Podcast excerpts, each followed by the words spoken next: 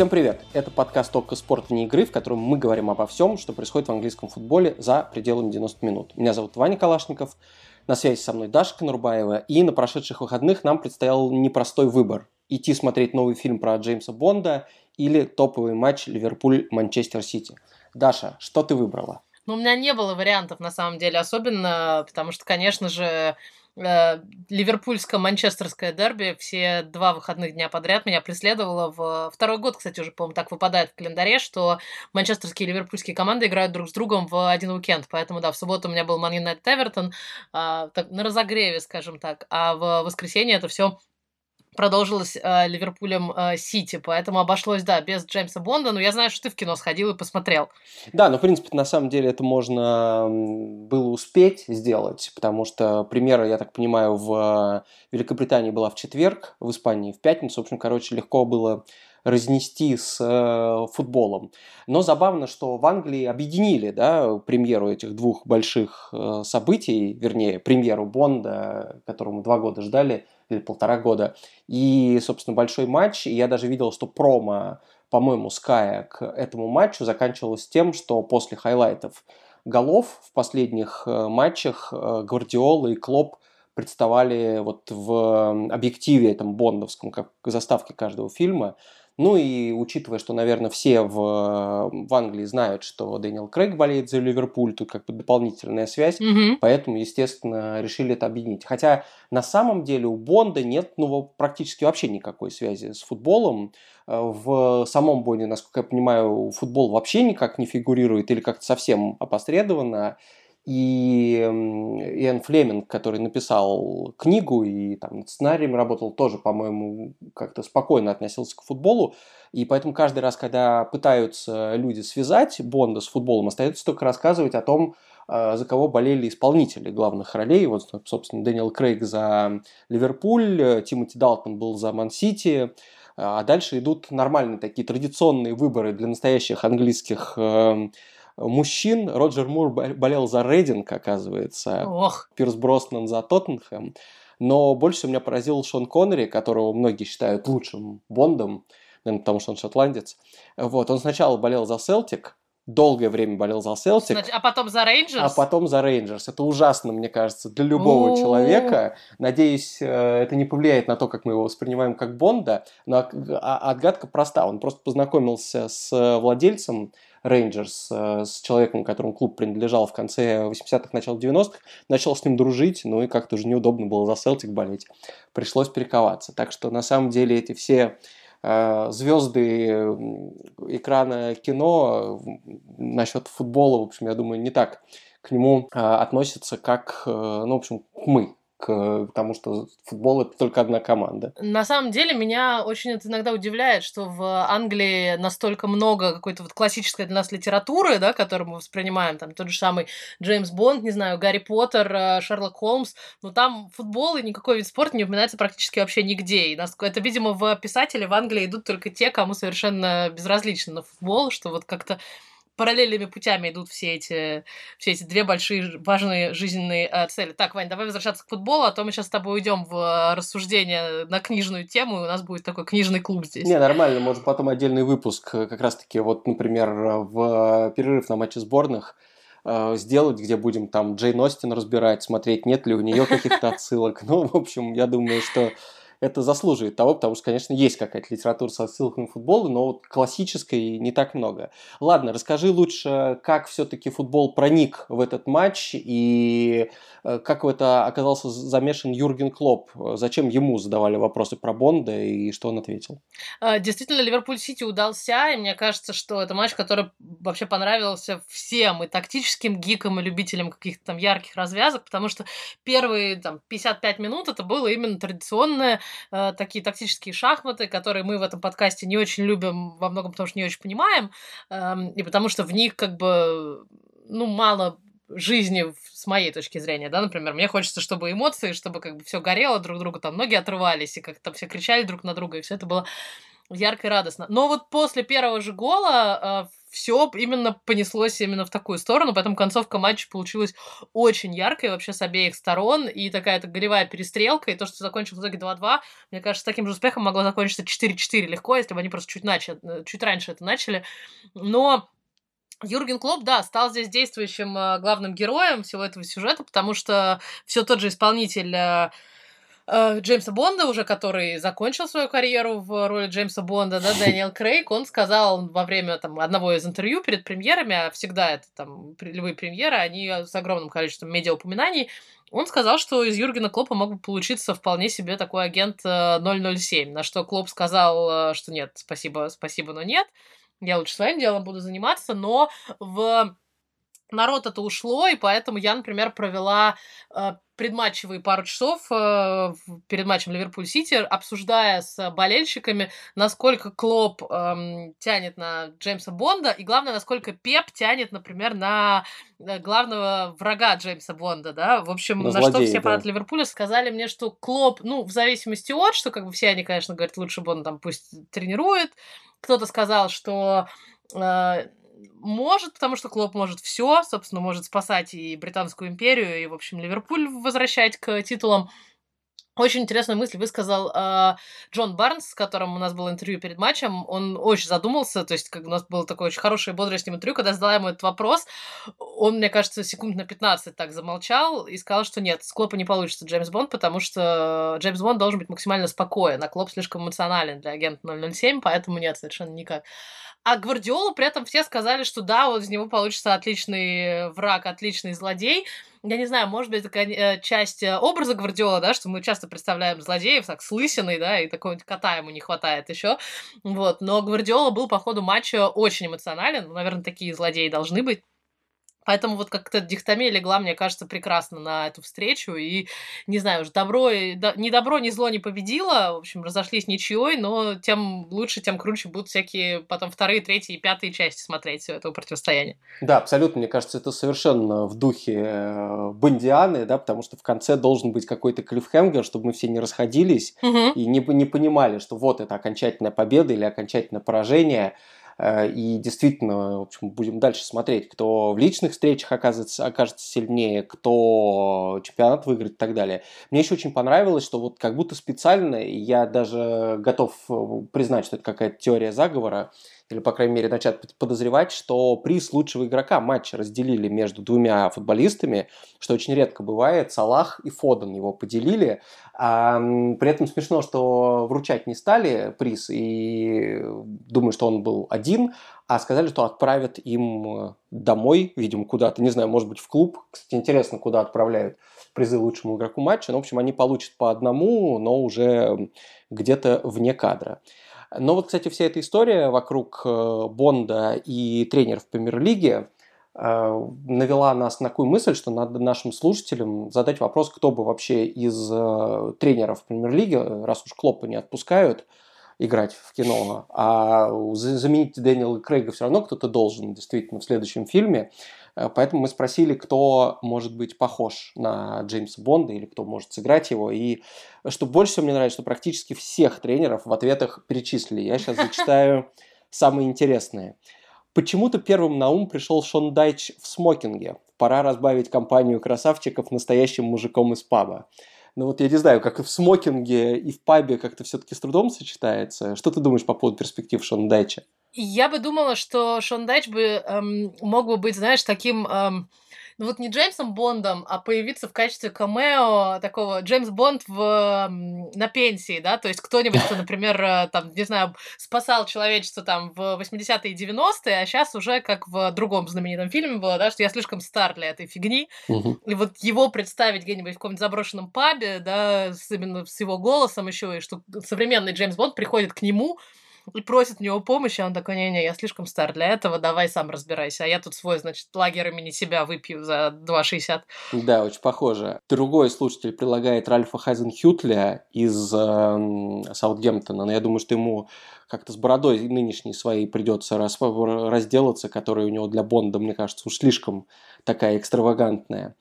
Еще такой вариант. Сульшер, он милый и дружелюбный, ему все сразу секреты разболтают, при этом он убийца с лицом ребенка, никто не станет подозревать такого. Я думаю, что Сульшер это скорее на роль злодея тоже, опять же таки с его лицом, причем злодея не типичного, а который вот, ну так, как убийца дворецкий, да, который не сразу, значит, можно расшифровать, и который может быть даже такой двойной агент на самом деле, так что... Вот еще вариант, что на роль антигероев очень подходит Нуну, в роли террориста со своим анти-XG футболом. Не до конца понимаю, что это значит, но, мне кажется, для описания роли звучит прямо супер.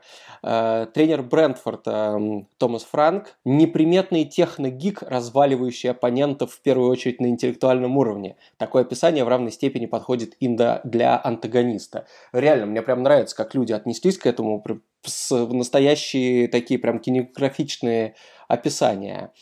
Или вот, ну это прям недооцененный комментарий, мой любимый. У Марсела Бьельса есть опыт шпионажа, если что. Угу. Но мы все помним абсолютно историю с Челси, когда он засылал своих шпионов. Конечно, Бьелса, я думаю, тоже как Бонд вряд ли потянет, но то, что они все могли бы попасть в команду к нему, скорее всего.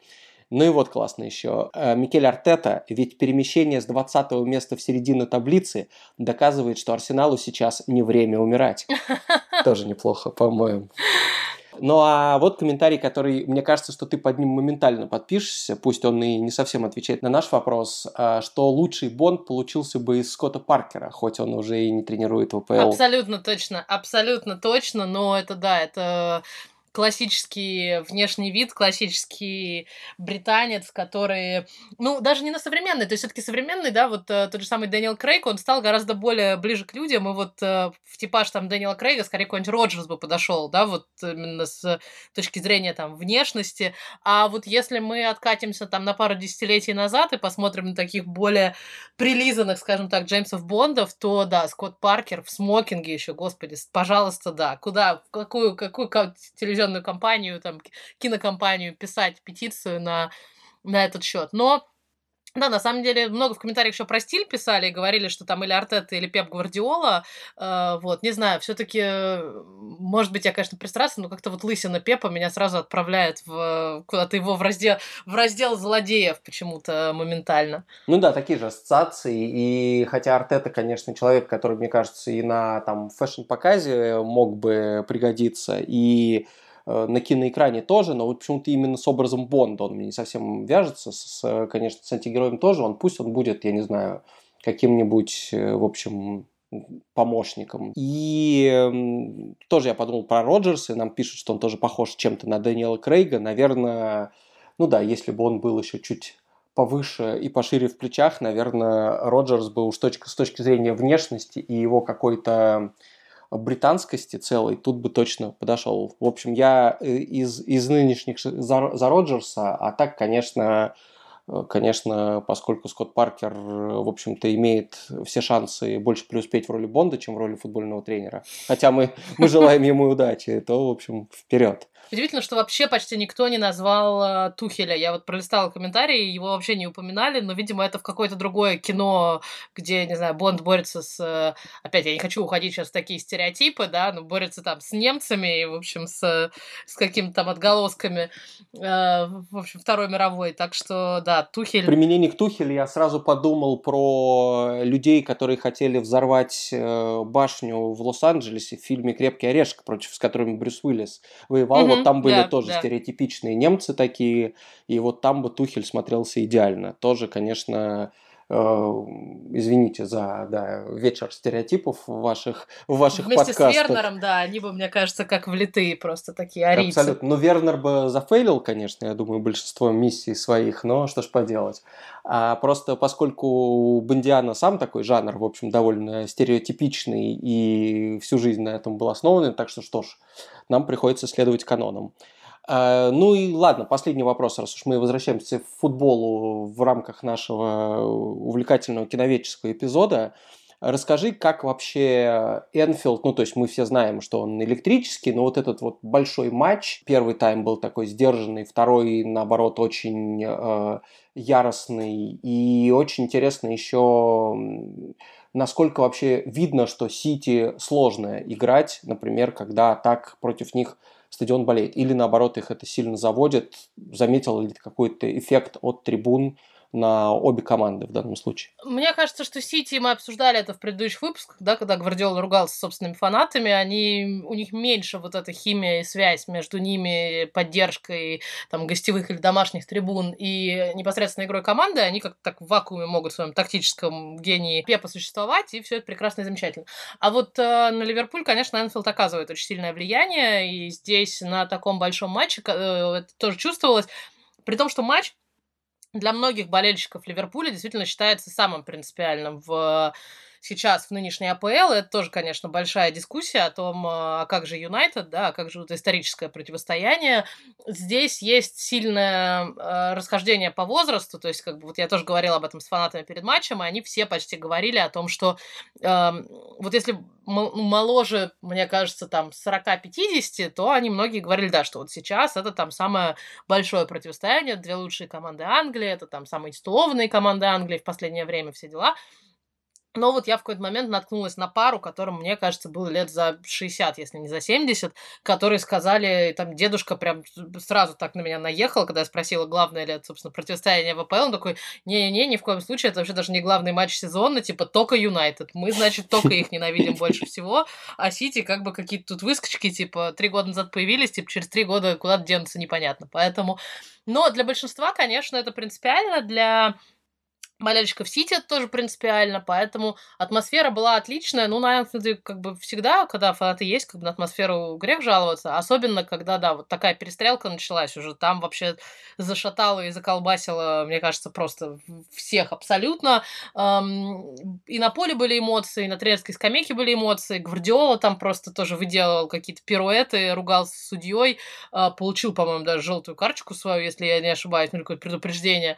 Вот, в общем, да, весело было. Прям вот так, как и должно быть. Я уже повторяю бесконечно, я говорю, мне кажется, надо, чтобы начинали команды топовые свои матчи со счета там 1-0. В любую сторону, вот монетку пусть кидают перед началом игры, и вот, собственно, кто выиграет, орел и решка, тому сразу типа гол. Иначе это мы смотрим 60 минут этой тактической тягомотины для любителей Вадима Лукомского и всяких табличек, и схемок, и стрелочек. А вот нам, простым смертным, которые в этом мало чего понимают, нам хочется прям, чтобы буря, искра, безумие, чтобы сразу все с ума сходили, и получалась красота.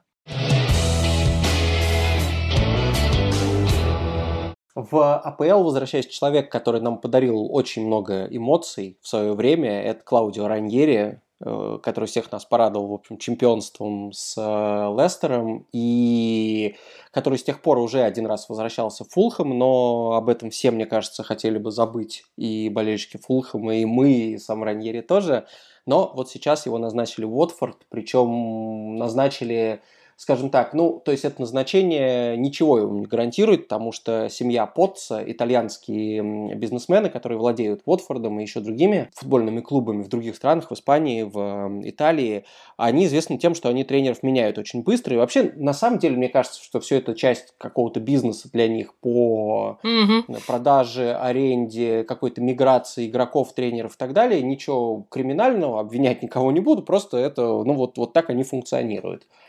И они за последние 10 лет поменяли 15 тренеров уже в Англии, в Уотфорде. И поэтому я думаю, что даже сейчас вот увольнение Хиско, испанского тренера, в общем, такое-то не то, чтобы как-то обоснованно, да, Уотфорд не в зоне вылета, результаты... Где-то сейчас сидит Роман Абрамович и такой говорит, блин, я увольняю тренеров не слишком быстро, типа, мне еще есть куда стремиться и кому выплачивать неустойки. Безусловно, да, то есть в этом смысле Челси даже не в лидерах премьер-лиги, но тем не менее Раньери приходит в Уотфорд, команда тоже такая у него, прямо скажем, не для премьер-лиги, и, собственно, его единственной целью будет выжить. Мне очень понравилась деталь, что у него до сих пор есть дом в Лондоне, причем дом в Лондоне с тех как раз времен, когда он работал в Челси. Mm-hmm. Поэтому он явно неравнодушен, я думаю, выбор Фулхэма тоже не был не случайен в этом смысле. Вот скажи, тебе как, ты же наверняка тоже, много у тебя чувств проснется при виде Раньери, ты наверняка ради него поедешь в Уотфорд в какой-то момент еще раз. Что ты ждешь вообще от него и, главное, с чем он у тебя ассоциируется, вот как персонаж внутри этой всей империи английского футбола? Что ты почувствуешь, когда увидишь его на бровке еще раз? Не, ну как фанат Лестера, конечно, это всегда будет тепло, радостно и приятно, даже несмотря на то, что он из Лестера ушел так как не очень красиво и не очень здорово, но чемпионство никуда не денется, тем более, что это по факту единственная звездочка на фюзеляже Раньери, которая у него есть, потому что вся остальная его карьера — это такой сбитый летчик, да, какой-то непонятный, никаких по факту больших каких-то крупных результатов, все его там достижения... Да и в Англии, и за пределами Англии тоже как-то, в общем, он не то чтобы супер-мега-тренер.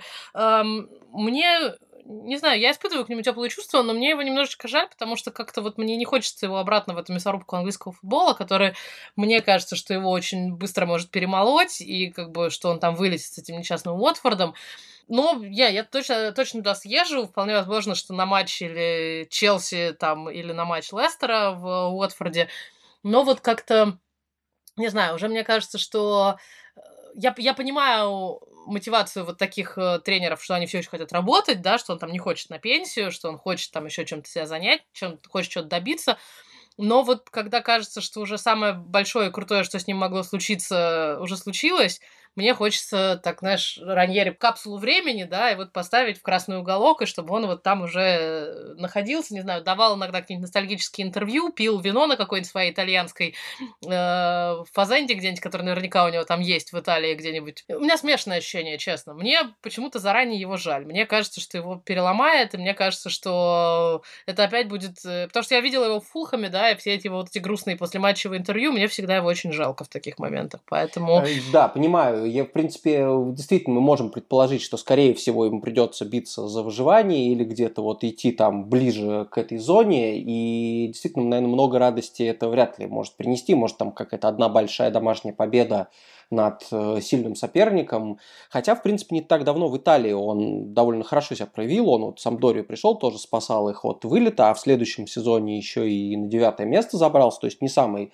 плохой вариант, но как будто сейчас в ВПЛ нету места для прорыва таких вот команд, типа Уотфорд, которые собраны вот буквально перед этим сезоном, у которых состав на 50% обновляется там после выхода из чемпионшипа. И мы видим, что к каким-то совсем топовым и клубам, которые обладают большим ресурсом, подбираются скорее серьезные проекты типа Брайтона или Брентфорда, которые строятся уже не первый год, где куча, значит, технологий работают, где владельцы и тренеры, которые верят в свою философию, ну, то есть какой-то проект, который рассчитан не на сезон. И вот очень сложно ждать, что именно какая-то команда на диком кураже, может быть, на просто уникальном подборе игроков внезапно выдаст суперсезон и влетит там, в семерку хотя бы, и как-то меньше всего от этого ждешь Уотфорда, но я бы хотел для Раньери, ну, хотя бы вот какого-то яркого отрезка, не знаю, вот пусть его признают тренером месяца в каком-нибудь месяце, где, знаешь, гранды будут играть друг с другом все и показывать, ну, такие неоднозначные результаты, а Раньери на там 3-4 легких матчах внезапно выиграет и получит награду и сможет спокойно уйти куда-нибудь, в общем, да, в пантеон тренеров АПЛ. Это было бы хорошо, я примерно этого жду. Мы никак не обойдемся без традиционной рубрики «Даша идет на матч Юнайтед», правильно? Да. Ты встречаешься с Роналду, но в данном случае, рассказывая не, в общем, не слишком примечательном матче Юнайтед-Эвертон, я его зачем-то смотрел, он был первым в субботу, и поэтому не было других вариантов, и не сказать, чтобы это был очень зрелищный матч, но он был примечателен двумя вещами. Да, Роналду впервые остался в запасе, не вышел с первых минут, а когда вышел, ну, как бы не спас свою команду, хотя явно на это было рассчитано. Вот мне очень интересно понять вот этот эффект Роналду, и было ли заметно преображение, на которое в данном случае, я думаю, Сульшер рассчитывал и стратегически, ну, например, что что-то будет идти не так, выпуская Роналду, значит, он тут же всех мотивирует, все начинают есть авокадо, отказываются от десертов, да еще и голы он забивает. И вот сначала он предстал перед нами как игрок основы, который действительно регулярно забивает, а тут он вышел в качестве джокера такого. Вот интересно, что было заметно, как он сам реагировал на то, что его вбросили не в самую комфортную для себя ситуацию, как он воспринял, что они не смогли победить, все твои наблюдения за ним, какими они были, что ты подметил в первую очередь? Для меня это был очень тяжелый матч, но, во-первых, потому что он был утренний, поэтому мне пришлось встать в 5 утра, чтобы приехать в Манчестер. Это всегда сильно усложняет мое восприятие и накладывает серый фильтр на все, что дальше происходит со мной. И это, кстати, был, по-моему, первый момент, когда я ехала на поезде, и поезд приехал вовремя, и там вот эта прекрасная фраза, да, что типа мы приезжаем, значит, к Манчестер-Пикадилли. И вот у меня была реакция, что я спала в поезде, у меня была реакция, что, блин, почему именно в этот день железные дороги не могли сломаться, этот поезд не мог постоять где-нибудь 2 часа в поле, чтобы я дополнительно еще 2 часа в нем поспала. Но нет, я приехала, Юнайтед накормил нас всех английским завтраком. Это еще я сразу закрываю галочку еще и в рубрике, что Даша идет и говорит о еде в этом подкасте. А английский завтрак у них, кстати, отличный. И даже кофе у них, кстати, очень неплохой на Олд Траффорд. Поэтому пока по ходу этого сезона Олд Траффорд выигрывает прям вот все номинации про еду. Молодец большой. Супер. То, что Роналду остался на скамейке, сильно повлияло на, мне кажется, часть корреспондентов и всех следящих за матчем, потому что нам пришлось первые там 50 минут сидеть с повернутыми шеями в сторону, собственно, скамейки запасных и следить за тем, как же Роналду, собственно, реагирует на все события в матче. Он, наверняка был раздосадованным, он очень тепло реагировал, собственно, на гол, который Юнайтед забил, он там радовался дольше всех, хлопал дольше всех.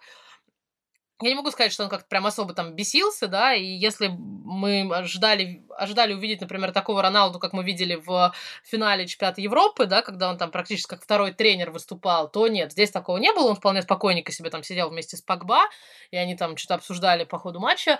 Он, конечно, был раздосадован, когда все закончилось ничьей, и это было видно, и было видно, что его раздражает то, что у него не все получается по ходу этого матча.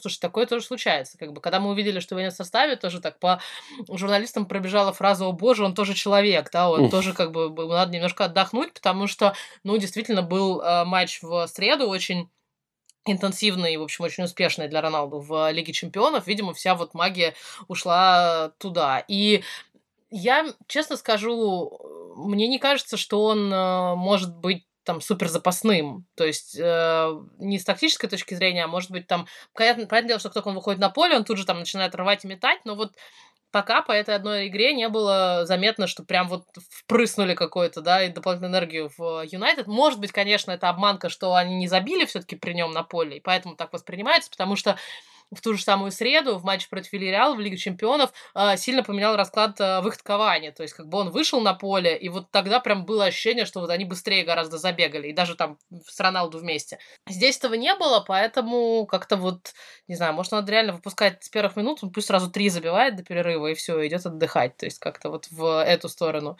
двигаться. В общем, 2 реформы, да? Начинаем матчи всех топ-клубов со счета 1-0, и желательно сразу в них выпускаем Роналду. И с Роналду в старте. Да, причем все матчи, можно, то есть вам фору в один мяч, а вам Роналду, и тогда любой, в общем, матч будет гарантированно веселый, конечно, в матче Уотфорд-Норвич я бы на такое максимальным интересом посмотрел. Это же это же фактически тактика Юнайтед, уже который сезон подряд, пропустим первыми, а потом забьем 2 или 3 там в последние 15 минут, как бы. Все так, они же при Сульшере короли камбэков и постоянно отыгрываются, у них там дикие показатели, так что да.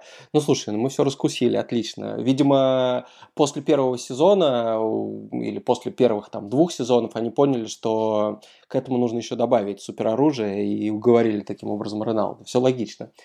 Слушай, этот матч еще был примечателен тем, что Роналду, если брать все пространство вокруг футбола, о котором мы тут и говорим, он был не главным героем, и сейчас мы не о Джеймсе Бонде, а про Хабиба Нурмагомедова говорим, который внезапно, для меня, по крайней мере, приехал на матч Манчестер Юнайтед. Да, Хабиб любит футбол, да, он периодически говорит, что он был бы хорошим футболистом, но я думаю, он это говорит только потому, что ему никто не может возразить, потому что ему лучше не возражать, правильно?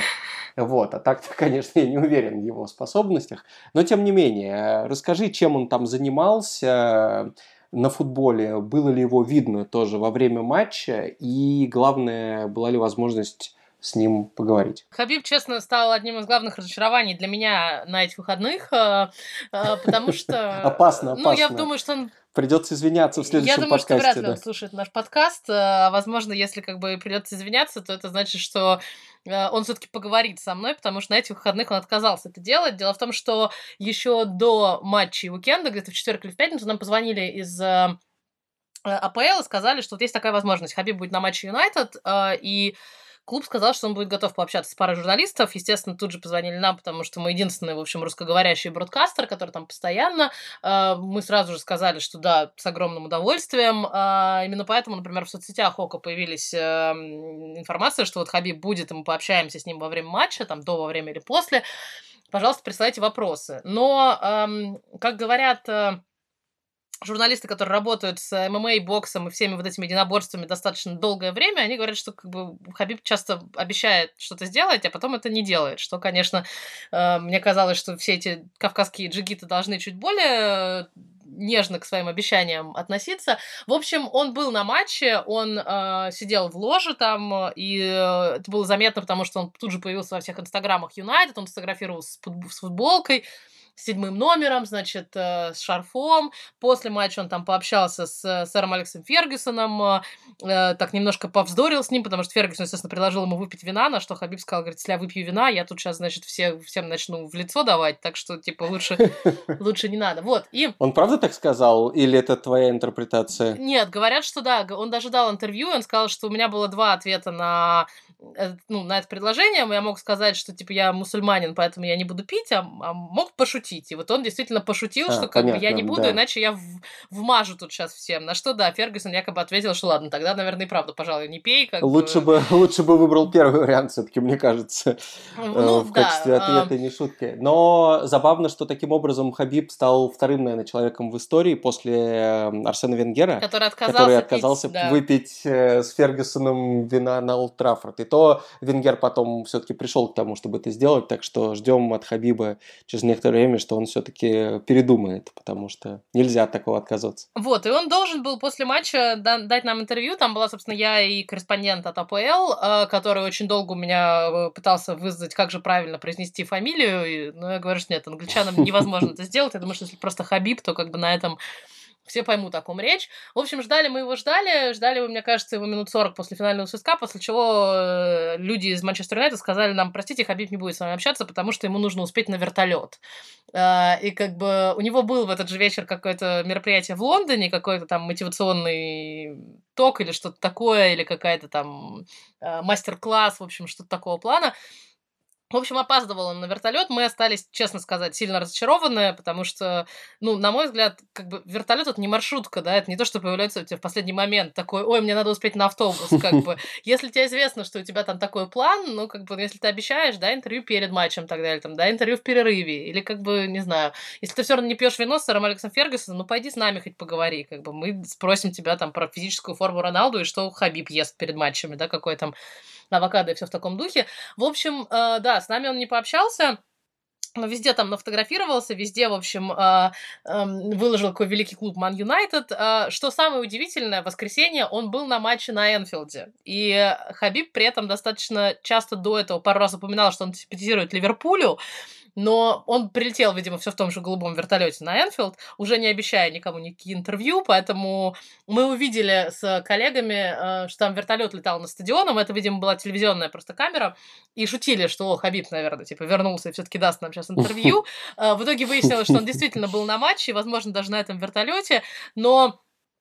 Больше всего меня удивили потом социальные сети его, где он написал, что в этом матче я был за Манчестер Сити, и вообще, хорошая игра получилась. В общем, я очень настороженно отношусь к таким людям, которые так сильно любят футбол, что, знаешь, это как писали в комментариях, да, это одноклассник, у которого рюкзак Барселона, шапка Баварии, да, куртка какая-нибудь там Манчестер Юнайтед, и вот, да, человек, который... Понятное дело, что до такого масштаба, то есть не все обязаны быть как... Хорошо, что еще Дрейк не приехал, да, потому что он болеет, точно, как известно, за все клубы мира, поэтому они бы вдвоем там, я думаю, да, отправились бы в тур. И раньше тебя бы посетили 20 стадионов АПЛ. Ну, у них есть вертолет, а у меня нет вертолета, поэтому, понимаешь, так бы я могла успевать даже, понимаешь, с утреннего матча Ман Юнайтед Эвертон, могла бы потом на Брайтон Арсенал, да, успеть к вечеру, то есть, в общем, было бы идеально все это.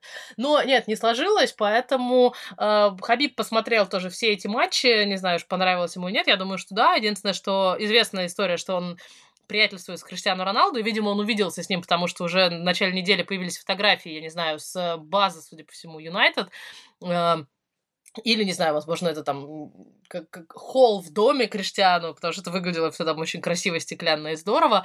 Вот, и они пообщались, видимо, после игры. Так что у Хабиба были, да, очень интенсивные выходные. Он поболел за всех, за кого только можно. Не дал нам интервью, поэтому мы вот, в общем, извиняемся, что если вы хотели увидеть его на ОКО, мы тоже очень хотели его увидеть и очень хотели его взять, но, к сожалению, не случилось, потому что важным людям надо было очень сильно успеть на вертолет, поэтому... В общем, к Дэниелу Крейгу у меня чуть больше уважения, я так скажу. Ну, слушай, учитывая все-таки, что Хабиб любит футбол и вертолет к его услугам, может быть, он появится где-то еще. Я в связи с этим сразу вспоминаю историю, ну, такую легенду, которая немножко похожа на правду, но уж, в общем, слишком красивая, чтобы считать ее полной выдумкой, что когда Роман Абрамович выбирал себе клуб, и там выбирал, что ему купить, Тоттенхэм или Челси, помимо того, что ему якобы не понравился район Тоттенхэм, хотя с этим легко согласиться было, особенно в какой-то момент.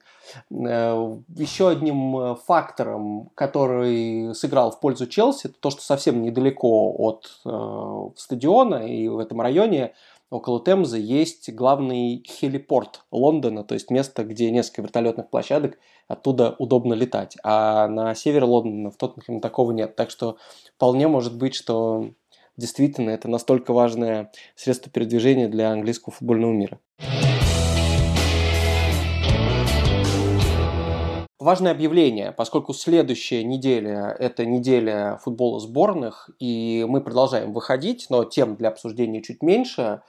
Призываем вас писать как можно больше вопросов в комментариях везде, в Телеграме, под соответствующими постами, в Ютубе под этим выпуском. Также мы соберем вопросы, которые мы видели под другими выпусками. Я там видел, кстати, очень хороший вопрос, который мне понравился. Он сформулирован был так примерно, что Дашу мы видим каждые выходные на матчах, да, а ты кто такой? Ну, это ко мне было адресовано. Вот я с радостью на него отвечу. Хотя... Пришла пора на это ответить, да, полтора года спустя начала. Надеюсь, это не от Хабиба был вопрос, на самом деле, вот, но... По стилю похоже, конечно. И, ну, это такой вопрос, скажем так, юмористического характера. Были серьезные вопросы, в частности, про отношение к имиджу Роналда после истории с Кэтрин Майоргой. Почему вот, если раньше, например, британские медиа об этом писали довольно активно, когда он был не в Британии, то как будто сейчас все забыли эту историю, и кроме там акции во время первого матча ничего нигде не было. В общем, отвечаем абсолютно на все вопросы, задавайте как можно больше отвлеченных вопросов, спрашивайте у Даши там вообще рейтинги любые, чего угодно, пирожков, абсолютно любые вопросы, давайте там накидывайте что-нибудь про ваши любимые клубы за пределами Премьер-лиги, самое время про это поотвечать, ну и даже если про сборную Англии что-то захочется, тоже мы все это обязательно обсудим. Продолжайте слушать нас каждую неделю, ну а главное, смотрите футбол в ОККО по годовой или ежемесячной подписке или по акции 7 дней за 1 рубль для новых пользователей. Здесь были Ваня Калашников, Даша Конурбаева. Всем пока. Счастливо.